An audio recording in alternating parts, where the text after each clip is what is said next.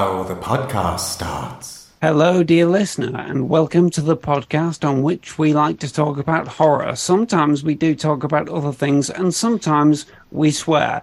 I am joined by an absolute panoply of a panel today, the full complement of regular hosts on this show, and we'll be talking together about Midnight Mass. My first co host is the marvelous film lecturer, Kirsty Warrow. Hello, Kirsty.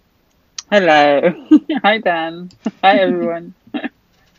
Hi. And listener, you just heard a, a hi there from um, the, another wonderful film lecturer, Stella Gaynor, Dr. Stella Gaynor. Hello, Stella. Hello. And the final of our foursome is the marvelous writer and critic, Ian Winston. Hello, Ian. Hello. How are you doing? Penelope, Penelope, guys, I can't even say. Well done. Penelope Pitstop of. Next, fellow panelists. panelists. I, I can't say it. Are we panelists now? Well, um, i if this was a convention, I think they'd call us a panel. So um, Well, well um, done, you did that on your first first take. I know. Line, I called you? it So absolute panoply of a panel. Um, completely extemporized. So, uh, listener, ages and ages ago, uh, for us, but probably also for you because we've not recorded for a while, um, we promised an episode about the marvelous 2021 Netflix series Midnight Mass by Mike Flanagan. And that is what we are finally going to be talking about. We it was supposed to come out weeks and weeks ago, and we said it's next week, and it wasn't. Then Easter came round, and I thought, oh, we could do an Easter episode about Midnight Mass because it is set at Easter. But that didn't happen. Now we're recording it, and who knows when you'll be hearing this, and, and, and you know, and if some kind of cataclysm has happened, hopefully it won't be one which destroys podcasts. Everything else will go, but podcasts will still be all right, and you can hear this. Quite a specific scenario. Yeah, yeah. it is. it is. Uh, it is, but this I was scrolling back through our messages and this is our fifth attempt at trying to do Midnight Wow. Mass. Okay. So, you know, and everybody's Not actually only know, until it's over. So I, I wasn't let's- involved in any of the previous attempts, so you know, I've But clearly. you're obviously the you know, lucky charm, Kirsty. Obviously, You've broken the curse. yes, You, you have Yeah. broken the curse. Well Yes. done. Thanks. Kirsty, you're the fairy dust. Fantastic. Not got So through. um, shall we shall we get on and talk about Midnight Mass? Because I'm sure we'll have lots to say because it's it's a long I couldn't even complex. type it. I kept typing midnight ass. I don't know if always do a Um, porn version. It, if There is there now. one, it's coming. Hey. So, uh, a, a thoroughly Catholic porn movie that will be interesting to say the least. Well, that's why it's called midnight ass, obviously. Midnight Mass. Yeah, that's the uh, the old uh, Catholic loophole, isn't it? oh my god! One up the bum, no harm done. Oh dear! Yes. I've never heard that before. You're, the, you're the only, you're the only Catholic true. amongst us as well. yeah, there, I, well, I I was Oh, brought up yeah, well, Catholic, but I um yeah. turned to Satanism fairly Yeah. quickly. bless you. Um, well, I'm sure, Like that conversation, I don't know what that means. I'm sure we'll we'll have it will yeah that in, in the context of, of that of that uh, that remark my um my habitual refrain of bless you makes even less sense than usual but Yeah. um, uh, okay so and everybody we're going to be talking about midnight mass now it's a series which is going to be very we well we're going to spoil from the start so dear listener if you haven't seen this show go watch it um, I'll give you a little précis of, of, of the basic setup, but you don't really want to know anything else before going in. It's a series that, for me anyway, a, a great deal of its delight was in not knowing where it is going. Um, and if you do choose to listen to this podcast before seeing the show, you're going to have loads of things ruined. Um, but it, I think I can confidently say it's a thorough recommendation for all four of us that you just go and, and watch this show. Yeah. It's on Netflix right now, um, and it's um, and it's completely standalone as well. As it is not, I don't think there is any possibility of a second series of Midnight Mass. So it's it's a finite narrative um, which again was delightful to me. So you know, do go check it out. Um, but um, in case the listener has, um, well, hopefully seen the show but not seen it in a while, let's just summarize the premise of the show. So, in Midnight Mass, which is an original series written by Mike Flanagan, I think he wrote all of it. He certainly devised the storyline and he directs every episode, doesn't he? Um, uh, it's a modern day American setting. It takes place on a small island called Crockett Island, uh, which is a fishing town, essentially. Um, and it's a town um, which has grown sparse in population um, as the fishing industry in, in that area has declined. I think there's some dialogue references to there used to be an, there was an oil spill a few years ago, which kind of wrecked everything. So it's a very kind of quiet, spooky little island, and the introduction character is a character called Riley, played by Zach Gilford. He is from the island. He was born and brought up there. Um, then he moved away to the mainland, and he was found uh, guilty of death by uh, drunk driving in a, a horrifying incident which opens the series. And then he goes to prison for four years. On, re- on release from prison, he returns to Crockett Island to uh, to go back to his family. Um, and at the same time as he does that, uh, the island's population, which is heavily Catholic, um, is uh, kind of shaken by the um, the fact that their priest, um, who's been the priest there for a very long time, has fallen ill and is replaced by a new priest, played by the actor Hamish Linklater. Um, and this kind of affects everyone, as I say, it's a small community. Um, and, and it's uh, the, and the interlockings between all the individuals are quite complex. I walked across an empty land. I knew the pathway like the back of my hand. Welcome home, honey, where you belong. Is this the place we used to love? Is this the place that I've been dreaming of? I know you struggled with what happened. That's what I did. Yes, with what you did. But help is here. A simple thing. Where have you gone? Good morning. I know I'm not who you expected to see.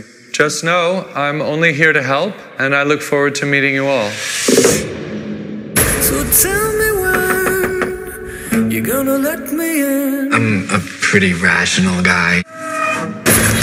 Something's happening here. You're gonna let me in. We are living in a miraculous time. You're gonna let me in.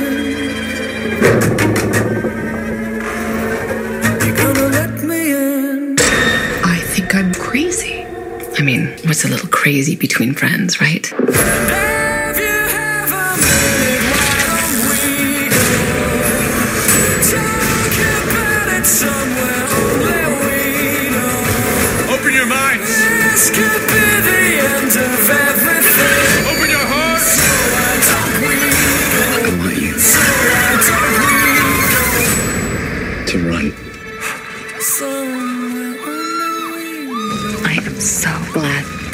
With us for what comes next.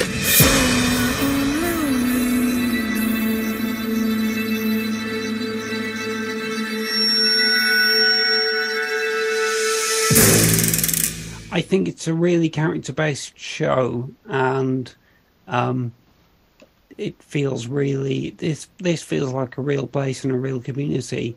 Um, would anybody like to mention any other characters that they feel are central to it? Because although I say it's a sparsely populated island, it's quite a big cast of characters, and a great deal of the mm-hmm. first couple of episodes, at least, is just getting to know these characters, which is one of the wonderful things about it. I mean, there was so. I think one of the great things about it is all the characters are really well drawn and really mm-hmm. well likable is a horrible word for screenwriting, but they're all compelling to watch. Like Bev Keane is a brilliant character. Yeah. Really not very likable, but Yes. um, she's a brilliant character. well, Um, she she's kind of hateable, but at the same time Yeah, very yeah. watchable. That that actress, by the way, Samantha Sloyan, is um, the daughter of an actor called James Sloyan, who al- always used to turn up in the eighties and nineties playing slightly creepy characters in the X Files and, and the various Star Treks and things. And he's obviously passed his talent on. what Um, a creepy family. she, she is Yeah. fantastic in this show. Yeah. Um, absolutely. She's But, but, weird, but yeah, but weird, weirdly, she doesn't jump out as well. She is great, but she's she's the most. We, we'll talk about the Stephen King thing, but she's a sort of classic Stephen King character. Yeah, Uh, she's archetypal, isn't she? Because she's very She's strong in her by- faith, and she, Or she's kind of, in, woman in the mist. yeah, she's Mrs. Carmody. Yeah, Yeah, yeah, that's right. She- Yeah, she's a kind of judgmental religious person. Yeah. Um, so so I'd say I really like Joe Collie, just as a sort of quietly uh, the drunk Joe Collie. oh yeah, yeah. just as Yeah. a quietly brilliant uh, acting turn and character. Um, Hmm. And the sheriff is great. Yeah, he is fantastic. Yeah. yeah. I mean, everybody is fantastic, but he is Hmm. really great. He's particularly Rahul good. Kohli. I do have a soft spot for uh, Yeah. Rahul. right. Well, Yeah. who can, who can blame you? Um, Yeah, well, in, in similar terms, Erin Greene, uh, played by Mm-hmm. played by, by Mick Flanagan's uh, Mike Flanagan's wife, Kate Siegel. She's, oh yes.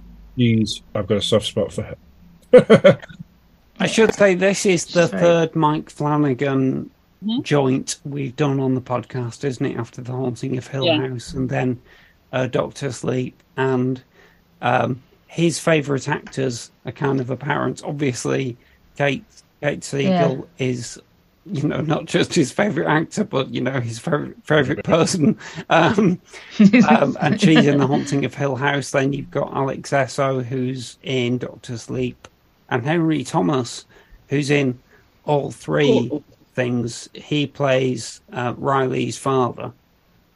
Yeah, yeah. We were just saying off mic how I managed to get through. It wasn't until the rewatch that I realised it was Elliot from ET again, and even though I knew he was in my Flanagan films, I still managed to be fooled because his performance he just disappears into his characters. Absolutely Yeah. brilliant. So I didn't realise Yeah. during um, Bly Manor um, that it was him either. Um, Really? no, So, yeah, so I kind of have the opposite response to him. Is is that I'm just so aware that it's him. In fact, the only time in a Mike Flanagan joint that I kind of went, "Oh, that's interesting," it's him. Is when he was um, uh, in Doctor Sleep when he was When he playing- was that- that was- playing Jack Nicholson. Yeah, yeah, yeah. Yeah. That was uh, that, for a moment I kind of lost him and just saw Jack, Jack Nicholson. Um, Mm. but I think in I didn't find him that compelling in Bly Manor because you know the Was he doing an English accent in that? I still haven't seen it. Yeah. Right, okay. Um, yeah, not Yeah. not not, Yeah. not brilliant. Yeah, um, but yeah, but I liked him in this though. I liked him. a lot. I liked him in um, Hill House a lot, and I liked him here as well. It's nice, sort of, particularly because of obviously the whole Elliot ET thing. Sort of seeing him really, you know, kind of commit to sort of more fatherly, kind of mature, older roles. yeah. um, yeah. Maybe Yeah. I've got face blindness, but just for Henry Thomas. Maybe he you have. Maybe. So so spectacularly and every every single time. Like I didn't realise till ages till somebody told me that he was in Hill House. Yeah. And it's, it's always unexpected. But, it- Oh yeah. unless I'm mad, but is, isn't he particularly sort of brilliantly disappeared into his character in this as as as Riley's dad? Uh, Did- well, I, you just go, "Oh, that's Elliot off ET"? While Yeah, no, well, that's that's what I that's why I did the same with Hill House. Is just oh, that's Henry Thomas, but you know. Yeah. Oh, well. But anyway, That's okay. You clearly have blindness, blindness around Hen- uh, Henry Thomas, and that's okay. So I mean, as someone who didn't see ET for the first time until last year, it's just What? not burned on my consciousness. I've I've just avoided it my whole life. Probably because when I was very young, they had um, the uh, Marks and Spencer picture book of ET in my school library, and I read it, so, and didn't particularly love it. So I've just never thought, "Oh, go and watch that story that I already know I don't like." So, Okay. um, I, ho- uh, but I, hope, I hope you realise that you've been missing out all these years. Yeah. not really. That's the side. Um, we mustn't get right. We're going to beat you up about that later. yeah, it's, Yeah. it's, it's a good job that we're not all in the same space down as well. Yeah, yeah. Yeah, um, well, But Ian, Ian can hold it down. I'll just pummel you.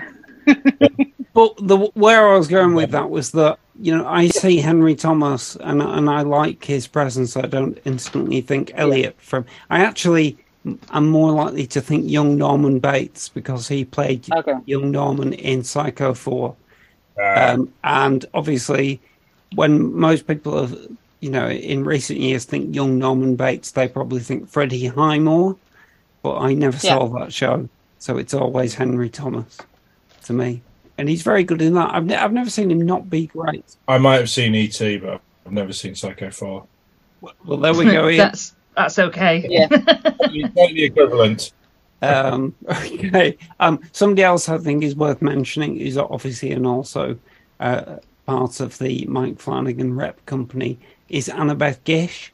Um, she plays the town doctor in Midnight Mass. She, she's a Oh, fascinating character. She's also in Hill House. Um, and I've recently watched The West Wing, as I keep mentioning on this podcast, in which she's a semi regular character and she's a really interesting screen presence. She was also, of course, uh, the lead in The X Files for a bit after Gillian Anderson and David Duchovny left. Um, and she's just got a fascinating face. Uh, I just found myself really invested in all of these characters. Um, and I really enjoyed not knowing where it was going and, and thinking, is this going to devolve into into horror schlock at some point? Um, and it, it never really does. Um, but the main character that we've we've not really mentioned, um, who kind of is the first point of intrigue in the story, really, is the priest, played by. Hamish Linklater, Mm. Who is Yeah. uh, Father Paul. Um, and it, I, I don't know about you guys. I never, s- I don't know Hamish Linklater's work at all. I believe that he's a sitcom actor. Kirsty, No. you look like Never heard of him Yeah, previously. yeah. Yeah, no, I, so I, I was familiar with him from, um, he was in um, uh, Legion, um, Okay. which is, you know, kind of X Men type thing. And he was amazing in that. Um, so, you know, kind of um, very different character because it's a very different show. But um, I think in the first episode, when I was like, oh, it's that guy. And then, you know, kind of, I think for me, whilst Legion is spectacular and it's, you know, kind of really broad and, and you know, bonkers, um, it's about so much other, you know, more than just, you know, kind of his character, um, who is, you know, supporting rather than kind of a lead. So it's lovely just to sort of see him and this sort of quiet control that he has that you know he does very little i think actually it, or at Yeah. least the performance seems really restrained and that's and it ends up sort of speaking volumes and you can absolutely sort of see Mm. i think that you know the kind of way that this the town would be or the community would be sort of seduced by his his you know calm quiet you know kind of way of engaging with them rather than being kind of evangelical and bombastic. He's you know he seems like a very kind presence. Yeah, I mean, I, I feel it's an easy comment to make, and I've already kind of said it about other characters, but the the kind of realism of him, he really felt like an earnest religious Mm. figure moving into a new community and kind of trying to reach out to people who don't Yeah. know him and trying to build a relationship with them, and and, and it just made me feel like I was there really, even though Mm-hmm. all the characters have got the attachment of the previous priest, which I didn't have as a viewer, because you don't see Yeah. him except in flashbacks later.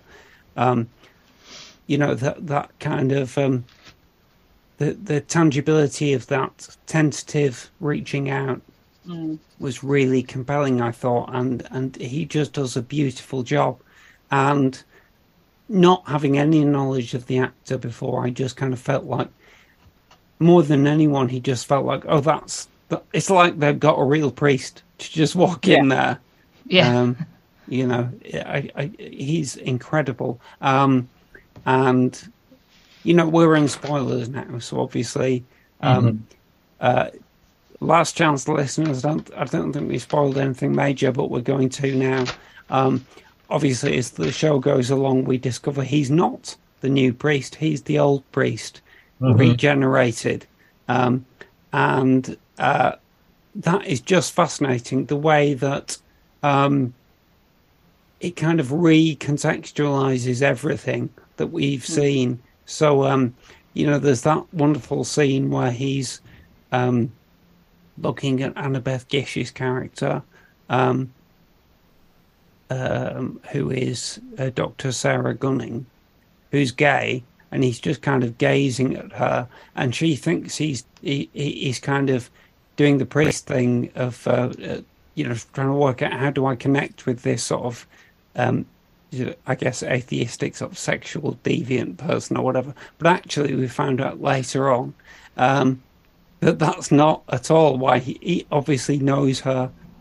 Oh, uh, well, because she's his daughter, um, and um, he's kind of looking at her through new eyes, um, and th- th- Yeah. these kind of the way it layers in these. I, I could describe them as plot twists, but they're so gradual that to call them twists i- i- is not really accurate. They're, they're more like very gentle Mm. curves as you grad- you gently learn more and more things. Um, Yeah. At no point is there, I don't think anyway, any like moment. It's more like, oh, Yeah. all the way through. Ah, right, it's that, it's that. And uh, I think the the biggest moment is when I'm not sure which episode it is. I've not noted it down, but there's the slow pan into the newspaper article on the wall in Father Paul's Oh, little yeah. priest hut thing wherever he lives, and you, we can see that it's him. Mm. And that's I think that's the only one that really makes you go, oh. Everything else is just this very slow, Yeah. Yeah. really beautifully paced reveal throughout the whole thing. Um, so the speaking of bit- the reveals and the pacing of it. So you said that like the first couple of episodes we are just getting to know people, and I think we are generally. But for me, my favourite episode is episode six, which is titled "The New Covenant." So I'm jumping ahead a little bit, but just just because I'm too excited to talk about it. You all know that I'm obsessed with cults, particularly Right. death cults, and any people who might want to get together and commit a ritual mass suicide or mass murder, let's call it what it is. And within that episode, they all come together. They're all going to poison themselves so they can all be rejuvenated. And it's just like Jonestown. Wow. It's just like Jim Jones standing there saying, "Take the poison." You know, um, th- there's a couple of lines that Father Father Paul says that are almost word perfect from the death tape from Jonestown, saying things like "Die with dignity," "Don't let your children suffer," stuff like that. All the things that Joan said. So when I was watching that episode, one of those episodes or those bits in films or whatever, where you're at home and you are watching it alone because your husband has no interest in these things. And I'm just standing there, and I was stood up in my in my living room, threw off the blanket that I always have on the sofa, and I stood up going, "It's Jonestown! it's Jonestown! They're doing Jonestown!" And I was ridiculously, horribly excited for something on TV or Netflix. It's TV, isn't it? Or well, who cares? um, to sort of tackle this. I mean, you said Father Paul's not evangelical, but Beverly Mm, certainly yeah. is, and she twists it so she twists his words so Yeah. much, and it everybody else or a good portion of the community inside that church that evening they turn evangelical and they turn to this blind faith of you, you're going to commit suicide and it's going to be fine. But of course, the difference is the example that he gives. Um, who's who's the guy who does the example? I can't remember. Um, one one of them guys drinks the poison and, and he survives and, and he and he rejuvenates, and everybody rushes forward, you know, to have a go and, and drink the drink, and then, then it all just escalates into some are rejuvenated and some then become Yeah, food. Yeah, But I loved that episode No. so much. That it's Oh, just uh, It's amazing. Um, Well, I mean, um, that Flanagan, Flanagan, you know, has talked about Jonestown in connection with this. It was always in their head.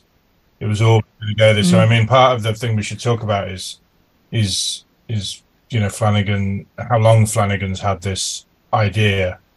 How long he- he's there's this brilliant interview on Collider where he's just talking, um, and he just says he's had this idea for for, for like twenty odd years in his head and he's pitched it twice as a TV show. He's written it as a novel, um, and so it's always had Jonestown in it, and it's always opened in Mm. exactly the same way, with the with the fish on the back of the you know, the Christian fish on the back of the car.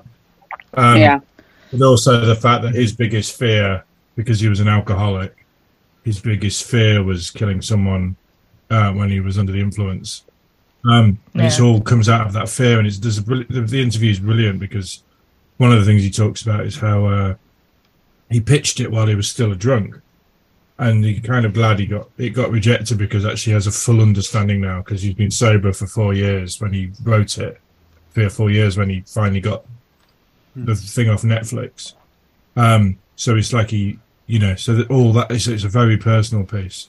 So he is sort of Mm. Riley, and and so he'd always had this sort of had this story brewing in his head and had tried to write it over and over again.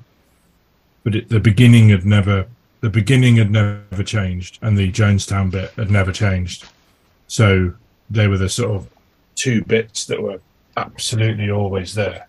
It was always heading to Jonestown, and it was always starting with, you know, with a guy going to prison because he's a drunk yeah. the 12 steps um and and faith it's, it's i mean one of the things about that i love so much about midnight mass even before you get to the amazing acting and all, all the rest is just the structure just the storytelling on a basic level it's just masterful in the in Yeah. the it pulls off so many I don't want to call them tricks because that's cheapening them, but it pulls off just like we don't really want to call them twists, do we?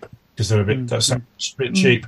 But the storytelling is so good that it, it it's just a perfect example of how Riley is technically in old fashioned terms, he's he's the protagonist. He's mm. it's Yeah. brilliant at how much it brings you into this ensemble, and and you and you never go, oh, what's happening? I'm following too many people. It just it's perfect. And then I mean, this here's another big spoiler, but hopefully everyone stops listening now if they really haven't watched it. It's a free for all but, now. when, but when Riley burns himself in the in the Oh boat, yeah. that is just that again is just for, as someone as a writer the fact when i see people so masterful that they break the rules and it makes it better not worse to kill the person that we went in thinking oh this is this Yeah. and, and, we didn't we didn't Yeah. like lose it for a second we didn't go what not even you know uh, Yeah, we didn't think, oh, I'm not watching it now because yeah, he's not, dead. but not That even, was- I don't know, like just that. a bit of a spoiler for No Country for Old Men, but there's that bit at the end of the second act of No Country for Old Men, which I remember people walking out of the cinema because they felt so shortchanged. Um, I watched that, even though again I'd say that was an example of how masterful people who know structure, but that really annoyed a lot of people. Whereas this, I don't Mm. think did because he's so he's built this little mesh of characters around around the central character that sort of passing on the torch to so to speak um uh, to Nice. to uh, to uh what's her name It's Oh, Erin, Erin, isn't it? uh, so so making it clear that it's it's up to her now and Yeah. it's also a big shock um But, uh, it's just it's absolutely brilliant It, it is, and it's also at the start of the thing. You know, you know um, Riley first, and you're following Riley, but by four episodes in or whatever it is, you know so many of the characters in depth. Kind of removing one of them, even the one who is ostensibly the lead at the start. You've Mhm. still got loads of other characters you're completely invested in, and it is Mhm. done uh, with, with incredible confidence. Um, it's at just the end to- of episode five when riley dies Yeah, Yeah. yeah. So, so we've got two episodes where the fight Yeah, is about two. our protagonist, which is just brilliant. Mm. You know, Yeah. to, the end of Then to- that so when riley dies and it's and you know he's he goes up in flames and he sees the girl that he he killed in Yeah. his car as that episode comes to a close we've we've got erin screaming Yeah, obviously yeah. because she's watching riley on fire in front of mm-hmm. her and her screams go over the credits Yeah, yeah. so on all the other episodes we get a hymn over the Yeah. credits and that would point me to then because the other thing that I've written down in capital letters and underlined is the sound design across the whole of the series. So Erin screaming over the over the credits at the end when we are doing the Jonestown bit in the in the church when the vampire things have kind of come back around and they're preying on everyone there's a subtle heartbeat running through the hmm. sound. So in amongst all the screaming you can just hear a heart thumping. And it's just the constant use of the music you know dan you know with our catholic upbringing. Loads of the hymns i, I know I remember them and knew them help, couldn't help but sing along. Um just the, and every single episode has got just some a moment of beautiful incredible sound layering and sound mixing in it that like i said i said before you know my husband's not really bothered about any of this i mean he's not really a horror fan. But when i was watching midnight mass i watched it over a couple of days. He kept sort of because I'll be watching TV, he'll be watching something on his laptop with his headphones on, and he kept taking his headphones off and listening to it, and sort of then going back into whatever he was doing because he kept hearing something and being like, "What is that?" You know, even as someone Oh, who's right. not watching it and not listening to it, it, it kept cutting through Right. whatever the rugby. watched Let's the be honest, movie? that's what he was watching. Uh, no, and it, but he has Doesn't said from the bits that he sort of took his headphones off to go, well, what is this? And he wasn't looking at the screen; it's just what he could hear. And he was like, oh yeah, I might actually watch that. That looks okay, but, but just sound is stunning. as you as you know, my wife Kelly, our Venn diagram does not overlap with uh, at all because she's too scared by it. But I said you've got to watch this. It's brilliant. It's about religion.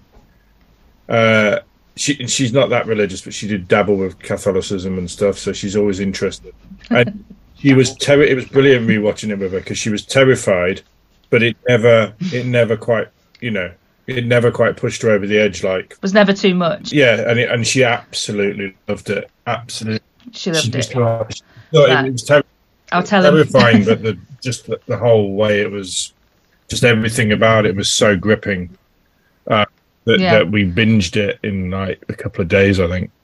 Um, and it's brilliant. It's always good, you know, get someone who's actually really scared of horror films to actually sit down and watch one is always good fun, isn't it? And I think that- I think it's seven hours long. That's quite an impressive achievement. yeah. well, well, I think in terms of horror, it's weird because it's it's creepy. She couldn't watch Hill House, even though she could appreciate it was good. It was too scary. She couldn't make it through that because it was going to give her nightmares. But this, It is. yeah, yeah, it is, yeah, yeah. And th- and this, I mean, I, I guess unless you're 13 years old, you're not really bothered about watching things because they're scary or they've got lots of blood in them or whatever. But this, on a this was creepy, but was more was it was it was more a really good drama that had horror elements in it, wasn't Yeah. it? Because Yeah. um, and I say Yeah. horror elements, and we're, maybe we're just getting used to it, but the whole episode six was full on. Well, when I when I watched episode six, I I had misunderstood. I thought it was a six part series, so I thought this was the climactic episode. Thought that was it. and Right. it felt like that. And then when it went off, and I thought uh, the the show the story's clearly not over. It's like, oh, okay, there's another Yeah. episode. Fine. Um, Yeah, I've I've taken to really checking how many episodes are in things now because this Yeah, this new world we're in, we're so used to six six or eight and it being an even number, and actually the amount of times they're not anymore. So you really Yeah. because I like to know if I'm watching the last episode. Yeah, me too. I need to know because otherwise you're like, oh, "Ah, or, yeah, or if you go, oh, it's the last episode. Oh shit! Hmm. what am I going to do now? All right, pro- probably Yeah, go to bed. Certain ways of wanting to approach the last episode, aren't there? If you're hmm. into something. But yeah, with, yeah, with yeah. chocolate and, an, and a drink of something pleasant. Yeah, That's not- my way. Put the feet up. But yeah, but I mean, the, the, the a that episode six was just, just. I mean, it's. I mean, it really is apocalyptic. There's no other way around it, isn't it? I, and I just hmm. kept going. Oh my god, they're going there. They're literally killing everybody. This is doing brilliant. They're doing it. doing it. They're Well, literally and- killing everybody. that Um, tone continues into the last episode. You know, they literally burn down every building on the island, don't they? There's Yeah, nothing yeah. left. Yeah. It's, it's incredible. But, you know, that um, speaks to the fear I have that, oh, this is going to turn into schlock at some point. And it never does. Although what happens kind of could be. But just the way it's written and performed, um, you know, it, it maintains the kind of humanity of it. Um, Yeah. and and and the what's the word the kind of composure of it um straight to the end um Well, it's it's got. I mean, obviously, it's got. We've mentioned Stephen King already, but obviously, it's Salem's Lot is very much in its DNA in terms of the vampire element, and the vampire element in a sort of done in a sort of naturalistic way. Um, yes and it's got Um, so it's got that sort of element to it. It's a monster. It's not even like a vampire that doesn't look like a monster, but it still somehow is naturalistic, isn't it? I love the design of the creature. The yeah angel, it, it the angel, Angel as it's a it. brilliant It's an angel. creature yeah. let's talk about that for a minute then um Yeah, in a way i i i have questions about that i thought it was brilliant. I thought it was both frightening you know as a vampire monster and credible as an angel figure. And um the way father paul uh, kind of describes it as an angel and talks about how everybody who meets an angel is terrified. Um, and you know that did chime with me and and made me ask the question is this series saying that angels were always real but they were always vampires so th- and therefore you know is it just uh, is it turning that on its head I um don't, I don't think it. I don't think it ever says. I don't think it ever says anything so clear anyway about religion, or life up there for Yeah. anything. I think it's cle- more clever than that. Hmm. But I think I think it's just sort of saying people are so sure about their beliefs that that what they think that you know he he he believes in angels. He sees something that's so obviously to us isn't an angel that he still sees an angel. He's mm, reason. I mean, this is the conceited thing. Somehow he's not heard of vampires, like us Mm-hmm. haven't. Um, he somehow hasn't worked out. It's a fucking vampire. that's that's a convention in vampire stories isn't it It that is, often you have you have to set them in a universe where vampires aren't a pop Yeah. cultural And I and obviously I Yeah. Zombies too. yeah, and I can forgive that. Um, but it's also um, it's brilliantly done that he just sees everything as good. He sees Mm. everything as God speaking to him, and I mean, in a way, I don't think anyone who's religious would find this an anti-religious film. i don't uh, think so series um, because I think one of the things the Bible's always going on about is beware false prophets and uh, all the rest of it. Um, You know, so this this this thing is has seduced him like Satan seduces people in the Yeah. Bible. So you know, I would just seduces people in the Garden of Eden. So it's it's but just just in a sort of horror term, I just love the design, the way it's a sort of it feels like an ancient, ancient, ancient thing that has been in the desert for three thousand years or whatever. and it's fantastic that it remains unknowable, Hmm. but also tangible and defeatable. You know, that it's clearly very difficult to kill, but at the end, when they um, never, they ne- they don't kill it. yeah, but but when it when its wings have been, um, you know, kind of lacerated at the end, and Yeah. um, the kid observes, you know, he won't be able to fly very far with those wings, Mm. and you, you, that seems like a very credible observation. You know, it it's it's it's it's not an invulnerable creature, but at the same time, you know, you can't. Uh, they're not going to be able to kill it, but they, they might be able to slow it so it can't get away from the sun, kind of thing. And you don't Yeah. even see that either. You're kind of left to to infer that No. that's what happens to it.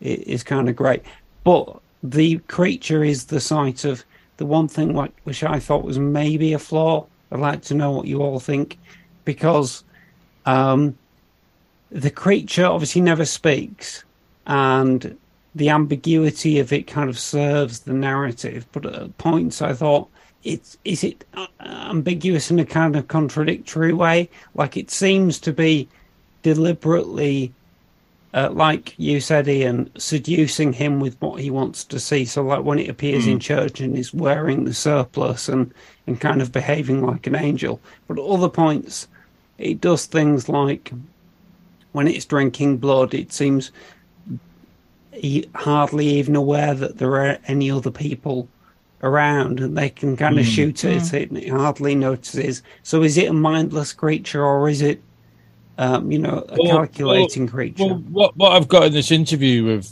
Flanagan is that one of the things they do is it never says any of its own lines. So in a way, it's not seducing them. It Hmm. only mimics, and that was very deliberate. So it only mimics what other people do. So it's um, what's the? I love the idea that this thing wouldn't have even have anything new to say to anyone, and all it could really do was regurgitate what they already had which makes it even sadder for Father Paul and Bev. So it's literally that. It's basically just going. I'm just saying stuff back to you, and you and their own prejudices, their own preconceptions, uh, their own beliefs are all it needs. Which is, you know, which I mean, I couldn't help thinking, and he never mentions this, but I couldn't help thinking the fact that this was made during a time when you know, more than half of the United States had been seduced by Donald Trump. Um, Right. So, you know, so to me, you know, he just said, you know, he just says nonsense and says nonsense back to them, and they all believe what they want to believe. They they they explain away the stuff they don't. They hand wave everything that doesn't really make sense, and they just put stuff onto him that is nothing to do with him and he doesn't even say it himself. You know, when it's the QAnon stuff, he's not really heard of it, kind of thing. Or he has now, but he but he's very hmm. much he wasn't like actively going right. I'm going to do QAnon and I'm going to get everyone to believe this and I'm going to get everyone to believe that. He literally was just a blank sheet of paper that everyone wrote their own their own dark dreams onto, and this is sort of similar idea. And as a sort of you know, so it's not criticizing religion, but I think it's criticizing uh, it's it's criticizing or it's, or it's making us aware that um, our, our firmly held beliefs can take us to dark places. Mm. Um, I think that's fair enough. Yeah, uh, I mean that that sounds interesting. I mean, I I think this series um, definitely invites rewatching. I know some of you've seen it twice Mm. anyway. I'd certainly watch it again, and I'd kind of be Oh, looking out for for those things. And maybe there's there there, there are things that I missed that kind of smooth uh, those questions out anyway. Um, but it was just you know, I, I hadn't really realized about the mimicking thing till I read this thing. Because if you actually look, then you go back and look at it and you go, "Oh yeah, he just says when when the when the one of the minor characters goes in and sort of sees him in that abandoned house, and he just says it back to him." right. Um, so it's just it's it's almost like it is like almost like an animal. It just appears.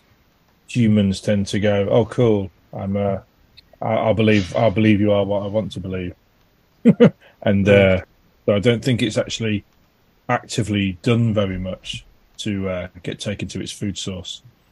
Right. I Okay. It's about, it's, I think it's just sort of gone along with what um, what the priest has done, and the priest has packed him in a box and taken him to an island full of food. Um, Right. Well, we all get yeah, hungry. yeah, yeah, yeah. But um, but uh, another thing was it was always that it, it- one of the things was it it was always that it shouldn't it shouldn't die because that threat is always present in wherever there are humans. Um, like like you said, it's it's going to land somewhere. Um, Yeah. and the whole thing will probably start up again, kind of thing. Which I don't think it means there's going to be a sequel because we've done it.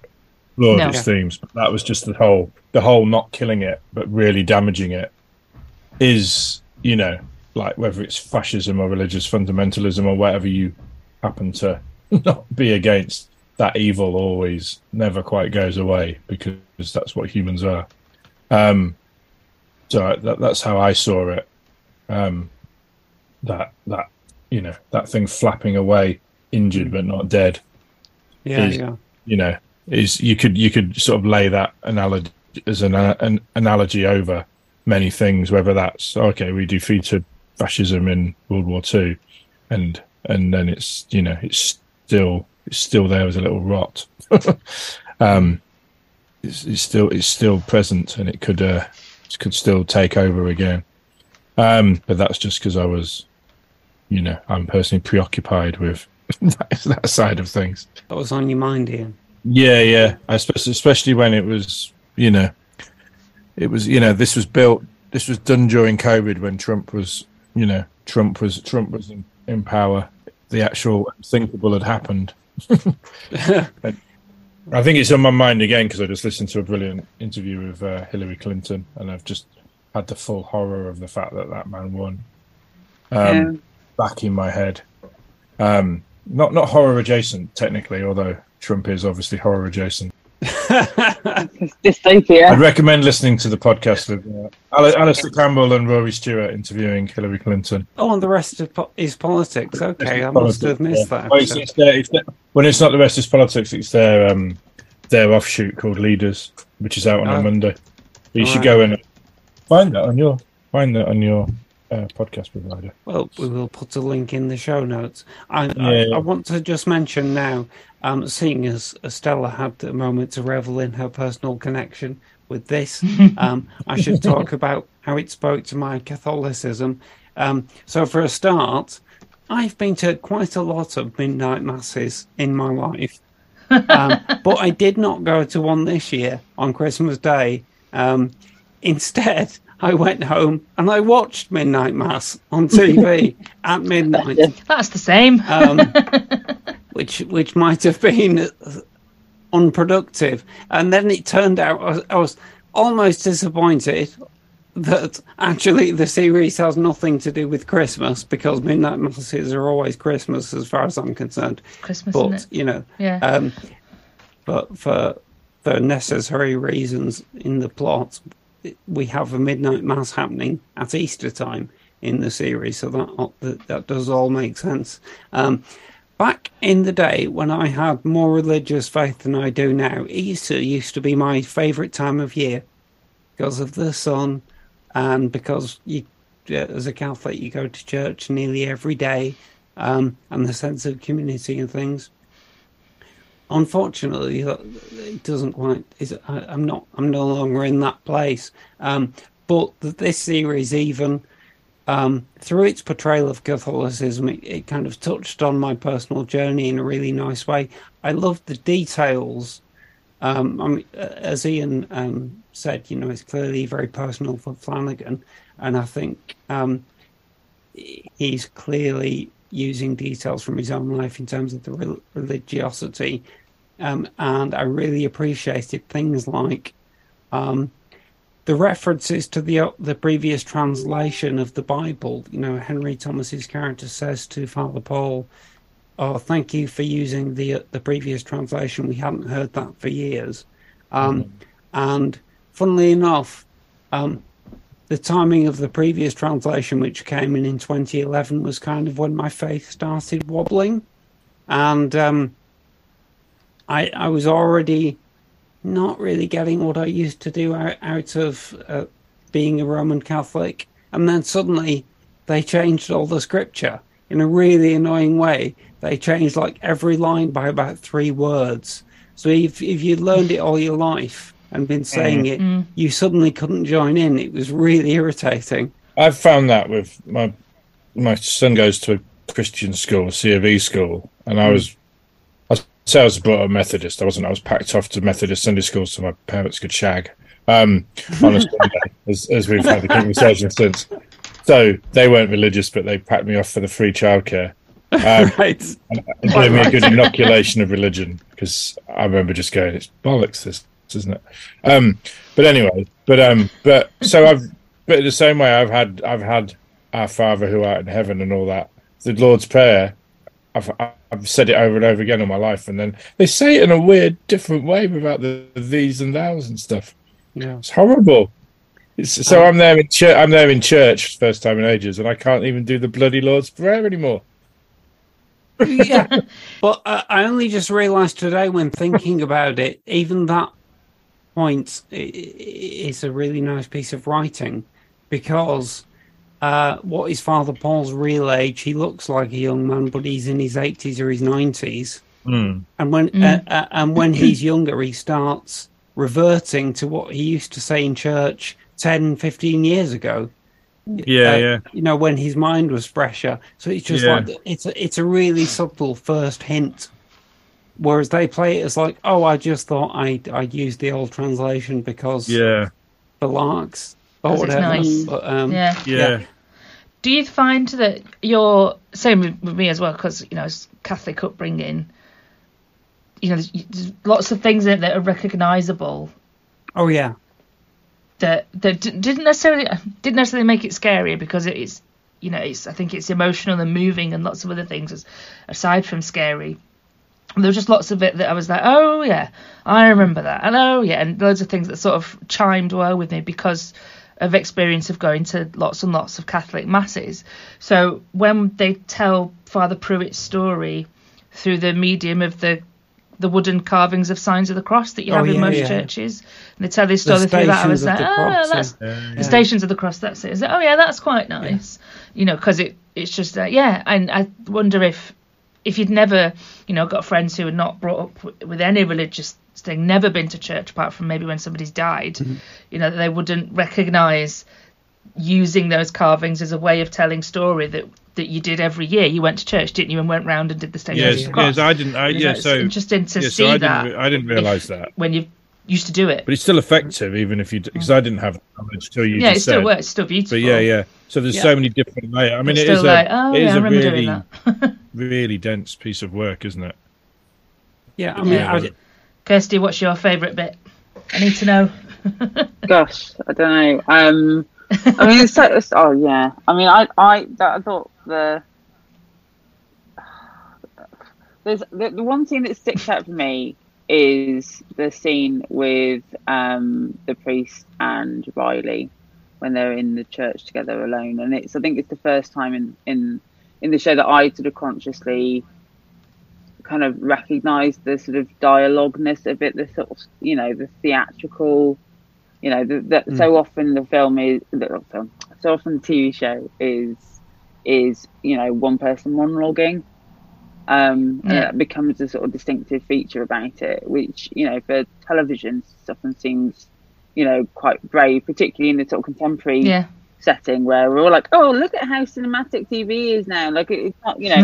So that, just that kind of hap- you know that his, the confidence that Flanagan has of going no I'm just gonna you know I'm really gonna anchor this in you know I think this it's a really distinctive and effective device for allowing us to get to know all these characters is that so many of them have these you know prolonged sort of features where they're not moving around in a big theatrical way. It's just you know they're very sort of Mm. just you know still and talking about it. so like Riley's last scene kind of goes into that isn't it he's you know sort of Yeah. reflecting on what he's going to do and you know um I was going to call her Nell not Nell um Erin Nell. gets the same you know kind of thing um yeah so that and also I think the other it's not a moment but the whole like the sheriff's sort of journey I thought was really um good and interesting a- in a the fact that you know yeah that yeah because scene obviously where he describes his motivation is fantastic. So, but- Yeah.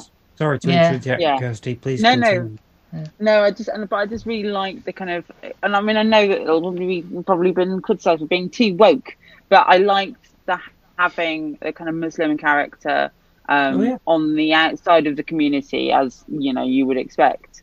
Um, but I also like the fact that you know you could sort of see him as an outsider watching and seeing what was coming and sort of you know the inevitability of the kind of indoctrination the destruction of the community um, and being powerless it was really heartbreaking particularly obviously the relationship Yeah. with his son um, yeah Yeah. In the church when the the son runs forward, Yeah. doesn't he? He's like, "I'll drink it," and then that's when he pulls it pulls his gun out. yeah, no, it's really Yeah. horrible. But you were talking before about the kind of, you know, the kind of angels and, and, and vampires and stuff. And I, one of the things I was thinking, but you're all so deep in it. There is, there's, you know, and when he was sort of talking about Trump as well, is that that, you know, for what it sort of speaks to me about is, you know, there's there's, there's some bit of theory, and I, I, I forget who the who the scholar was who, who talked about this, but that you know, kind of vampire narratives are often popular in ages where there's sort of you know financial instability. Um, you know, there, there's sort of metaphor for you know the kind of one percent draining us. Yeah. Um, and I was watching it. The kind of it was interesting because there's a Netflix series, but I think it's called Trial by Media, which is true crime, but focused on the Oh, yeah, it's great. But there was the one the episode I was watching yesterday was about you know kind of how a really rich person kind of you know was part of their defense was the fact that they'd suddenly become kind of evangelical and become part of the kind of Christian community. Um, and that sort of idea of you know kind of the vampires as being kind of Trump like characters. No, they're not like that, but you know, sort of you know using the rhetoric of um, of faith in order to you know Mm. kind of uh, you know essentially kind of get people to sign up for their own demise, which you know kind of politically Yeah. is you know and socially It's that blind Yeah, faith, isn't is. it? That you just follow Yeah, no yeah, matter yeah. what. And you know, look at look, you know, the storming of the Capitol Yeah, building. It was like, if any of you guys actually stop to think about what you're doing, or you're just charging up those yeah, steps, yeah. you know, Um, it's like very blinkered vision. yeah, and obviously is it is it I want to say Bev, but it's not Bev, is it? What's the character name of the the kind of the zealous woman? Bev. That is Um, Bev. uh, It is Yeah. Bev. That's It is Bev, Bev. I yeah. just thought it It is our Bev. Yeah. so, so it just seemed like such a northern name that it could be. Yeah, which I appreciated as well. Bev. She's got a fag on all the time. but you know, and, and it's, for me, you know, kind of the the the angel vampire is one thing, and the kind of the priest who is, you know, kind of been rejuvenated is another thing. But she's the fucking scariest. You know, it's that. Yeah, she's Yeah, terrifying. the- yeah. Yeah, because she's, She's- real. Yeah, yeah. She's one of She's my real. one of my. I mean, I love it all, but one of my favorite moments is her ending. Yeah. Yeah. Just Oh, when When she's she in the the sand, and it's like, and faith. now when you're up against it, now you're she's the frightened. one who doesn't. mad old yeah, bag. she's the one who doesn't actually have proper faith. It was all performative. Yeah, at the end she loses it because if you really believed the old bitch, then you'd be off to heaven, Yeah. right? But no, you're scrabbling Yeah. around in the sand. Yeah. People, who, even people who believe in heaven, don't want to go there early. No. No, Wow, that that's No. a telling quote. Blimey. yeah, hot take. You should write that down. Wow. no, no, I, I no, no, I can't remember who said it, but it's uh, it was somebody. It's not. Right. Yeah. yeah, That's brilliant. You Somebody said it. With those- with those monologues, I, I it was with um, Hill House that I was looking at interviews with Mike Flanagan about letting the actors do their monologue, and I'm pretty sure I mentioned it when we did our episode on Hill House. And Flanagan said something like, and it's it's also in my book, um, in an interview when people were asking him about the monologues and his reason for that, and he said, "Well, I just really like the idea of letting actors act and not hmm. doing like Kirsty said, having all of the bells and whistles going on around them. Because there's scenes where that's happening. There's incredible acting and mm-hmm. all of the bells and whistles and the beautiful stuff that's going on. But sometimes when you've just got a person in a room with another person and um the thing in, in hill house is the one where their their groundskeeper he tells the story of why Yeah. his mother or wife or whatever can't go in the hmm. house anymore. And the camera just does a slow pan pull in on him through the whole monologue and you occasionally hear um Crain behind the camera going uh-huh yeah, yeah. like encouraging him to keep Yeah. talking and the same things happening throughout this and I, you also have Flanagan loves a long continuous tracking shot, doesn't Oh, he? yeah. So we have it on the beach in mm. episode one with the dead Yeah. cats, and we have people walking up and down the beach, and there's various conversations, and people are coming in out in and out of conversations with other actors, and there's no cuts, just like we have in the Two Storms episode of Hill House. And it's you know signature, it's things that he likes to do, but they're just so like I said, they're so restrained and so composed. And it is a brave move. It is a bold move for TV. Mm. You know, and it's why it works on Netflix. It's not. It's not going to be on somewhere with adverts because you can't chop that up. And it's just, it's just amazing. I had a few. Yeah, I think it's brilliant. But I had a few writer friends who just automatically went, "Oh God, the self-indulgence of having a really long." And it's mm. like, I saw that across social media, and it's like, no, it's lovely. Let them breathe. yeah, yeah. And I thought it's, I thought it was brilliant and bold. I mean, the the bit I, I sort of liked anyway. But then reading about it, the, the way they filmed the AA scenes, um, Yeah, that was they literally Yeah. found a way to just. They might not have. They might not have been shown as one continuous shot, but they filmed them Yeah. as a piece of theatre. They made a, Right. made so the Yeah. actors just kept going for hours, Right. for a long time doing these scenes without a break. and so, and they they found a way to sort of shoot almost in the old TV style. So the cameras weren't in shot. The actors didn't have to stop. They just, they just did they Yeah, just did the whole they scene it. from beginning to end. Um, Ye- and and that really comes across. That the the, the yeah, just. I mean, man, he knows what he's doing, doesn't he? He does. to, to, He really put does. but yeah, just, just I mean, you can see why actors love him. Oh yeah. Yeah. they get to they get to Yeah. they get to do you know they get to do they don't just go oh here's a here's a bunch of scenes and they're each one's like four lines long and then cut which Yeah. obviously is a perfectly valid way to write but his way of writing is i mean he, he's- we're back to stephen king again but he's novelistic he's Yeah. he's, Mm. he's like it's like he's adapted a book that doesn't exist although from what Yeah. I, it probably does you- exist in some manuscripts but uh, yeah. It's funny. I've, I spent the first sort of twenty minutes of the first episode going, "Is this a Stephen King adaptation?" yeah yeah that I'm not aware of because he just Yeah. it has, you know, you're talking about the kind of aesthetics of it and the kind of, you know, Yeah, well, I mean- but, but just Yeah. the the whole thing just feels very like from Well, the pages. It's of- very, it's almost Yeah. folk horror as well in the Yeah. sense, in the sense that folk horror is about small communities and religion. yeah, yeah, Then it's kind of folk horror, Yeah. um, and it has deliberately has, you know, all the characters are seen through the prism of belief, whether they're Yeah. Muslim, atheist, or Yeah. Catholic or whatever. yeah. Um, but it's weird for me because, um, 'cause, you know, I've been I've, I've adapted Ramsey Campbell's Hungry Moon, which is like a, which is a night, which, which was the. I mean, I got that book when I was twelve, um, and it's got a quote from someone called Stephen King on the back, which is how I started reading Stephen King after reading Ramsey Campbell, because Stephen King loves Ramsey Campbell, uh, Liverpool based, now in his seventies. But it's weird because that is all about those Mike Flanagan's just the latest in a series of this sort of thing where, and he's brilliant at it. But Stephen King has it. This book, The Hungry Moon, is I I I made the switch to make it a you know set around a Catholic community because it's in the Peak District, which is very Catholic. Weirdly, there's lots of Catholic communities Yeah. in the Peak District, so I made that change, and I wrote it before Midnight Massacre came out. But the similarities, it's basically it's basically a demon coming down and the evangelical Christians that come over from America that start taking over the thing have actually been infected by the demon. And it's weird how the uh, it's weird how the, the Dan's in it. In fact, so it's weird how the uh, I was going to say that.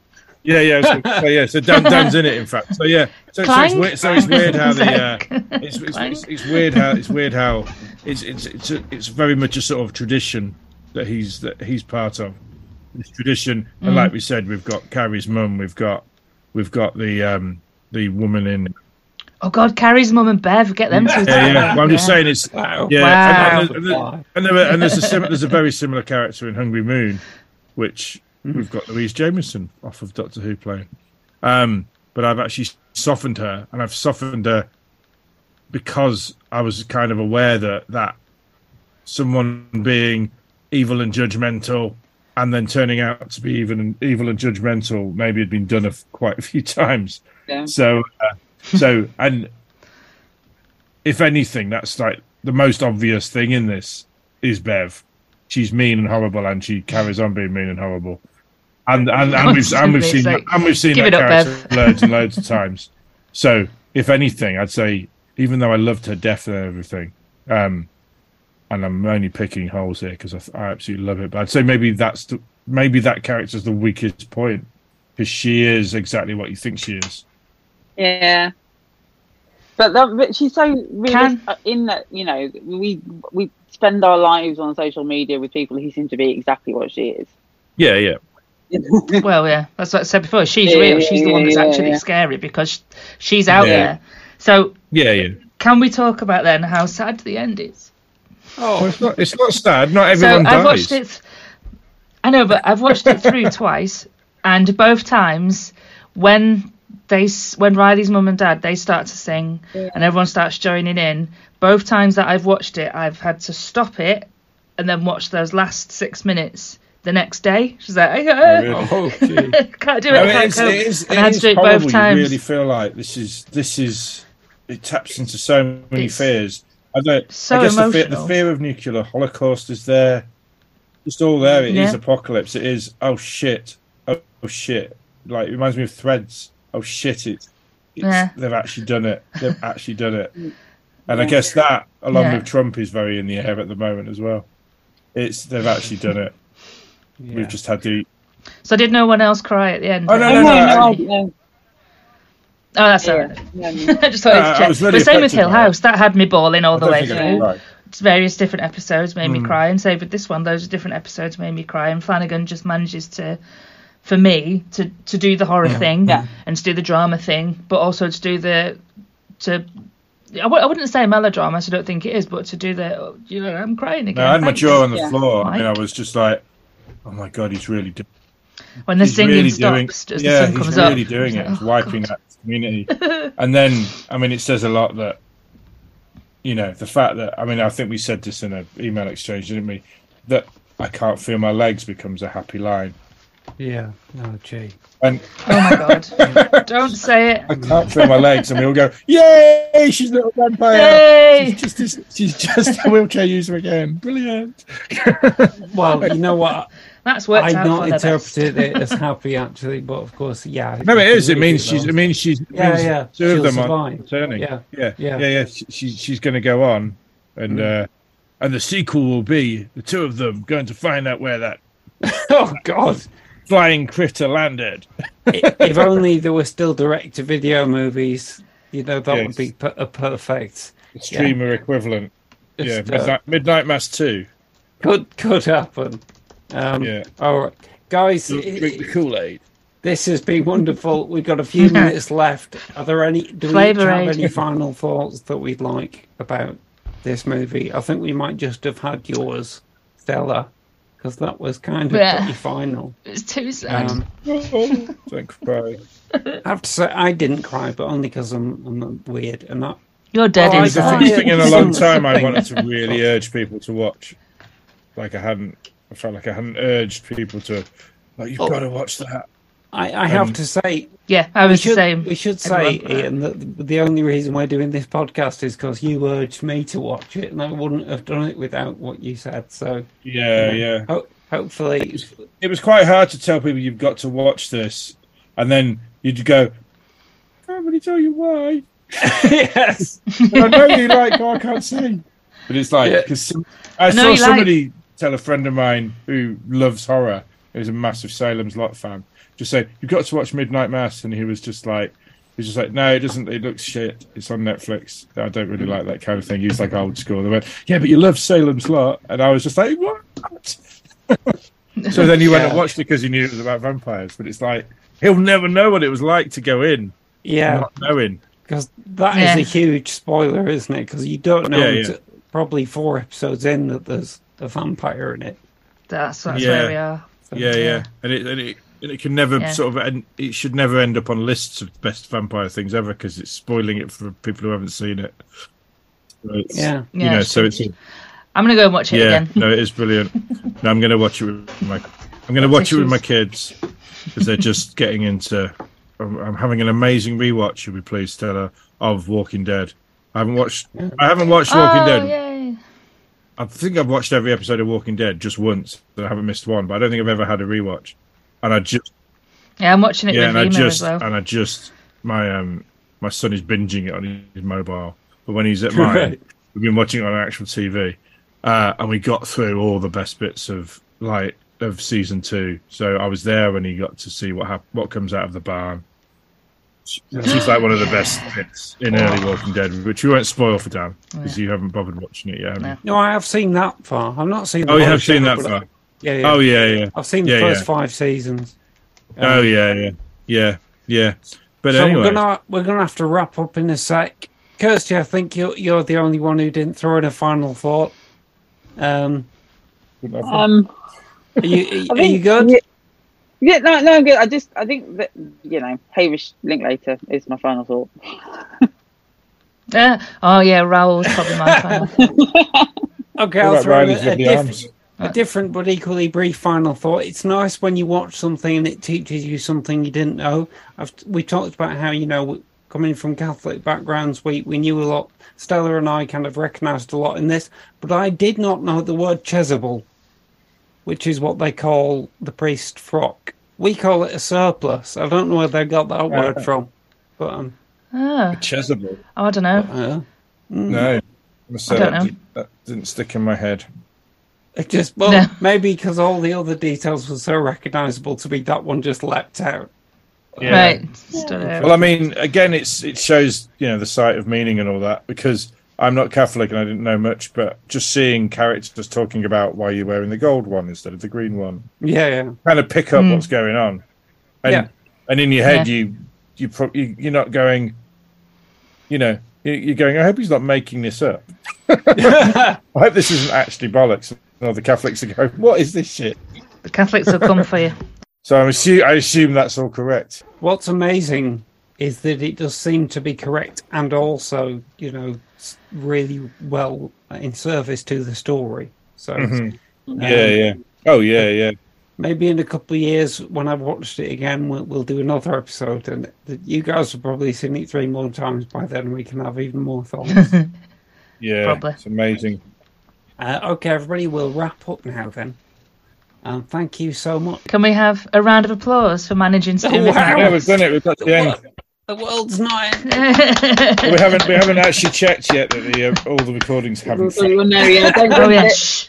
Yes, it could still all go wrong. yeah. All right. Well, let's let's end I it before something legs. happens. Thank you so much, everybody. You have been listening to And Now the Podcast Starts. Produced and released by Ambidextrous Solutions Limited. Presented by Kirsty Warrow, T.D. Velasquez, Ian Winterton, and Stella Gaynor. Special thanks to Greg Hume for our original theme music and to Brian Gorman for our original artwork. All dialogue and music clips from films, TV shows, and trailers are used for the purposes of criticism in the spirit of fair dealing as defined in UK law and fair use as defined in US law. No copyright infringement is intended. Please visit our home on the web www.andnowpodcast.com for more content and contact details. Or visit our Facebook pages at andnowpod or at Lee Cushing Pod. Follow us on Twitter at And Now Podcast or at Lee Cushing Podcast. If you'd like to donate to us, please visit patreon.com forward slash and now podcast.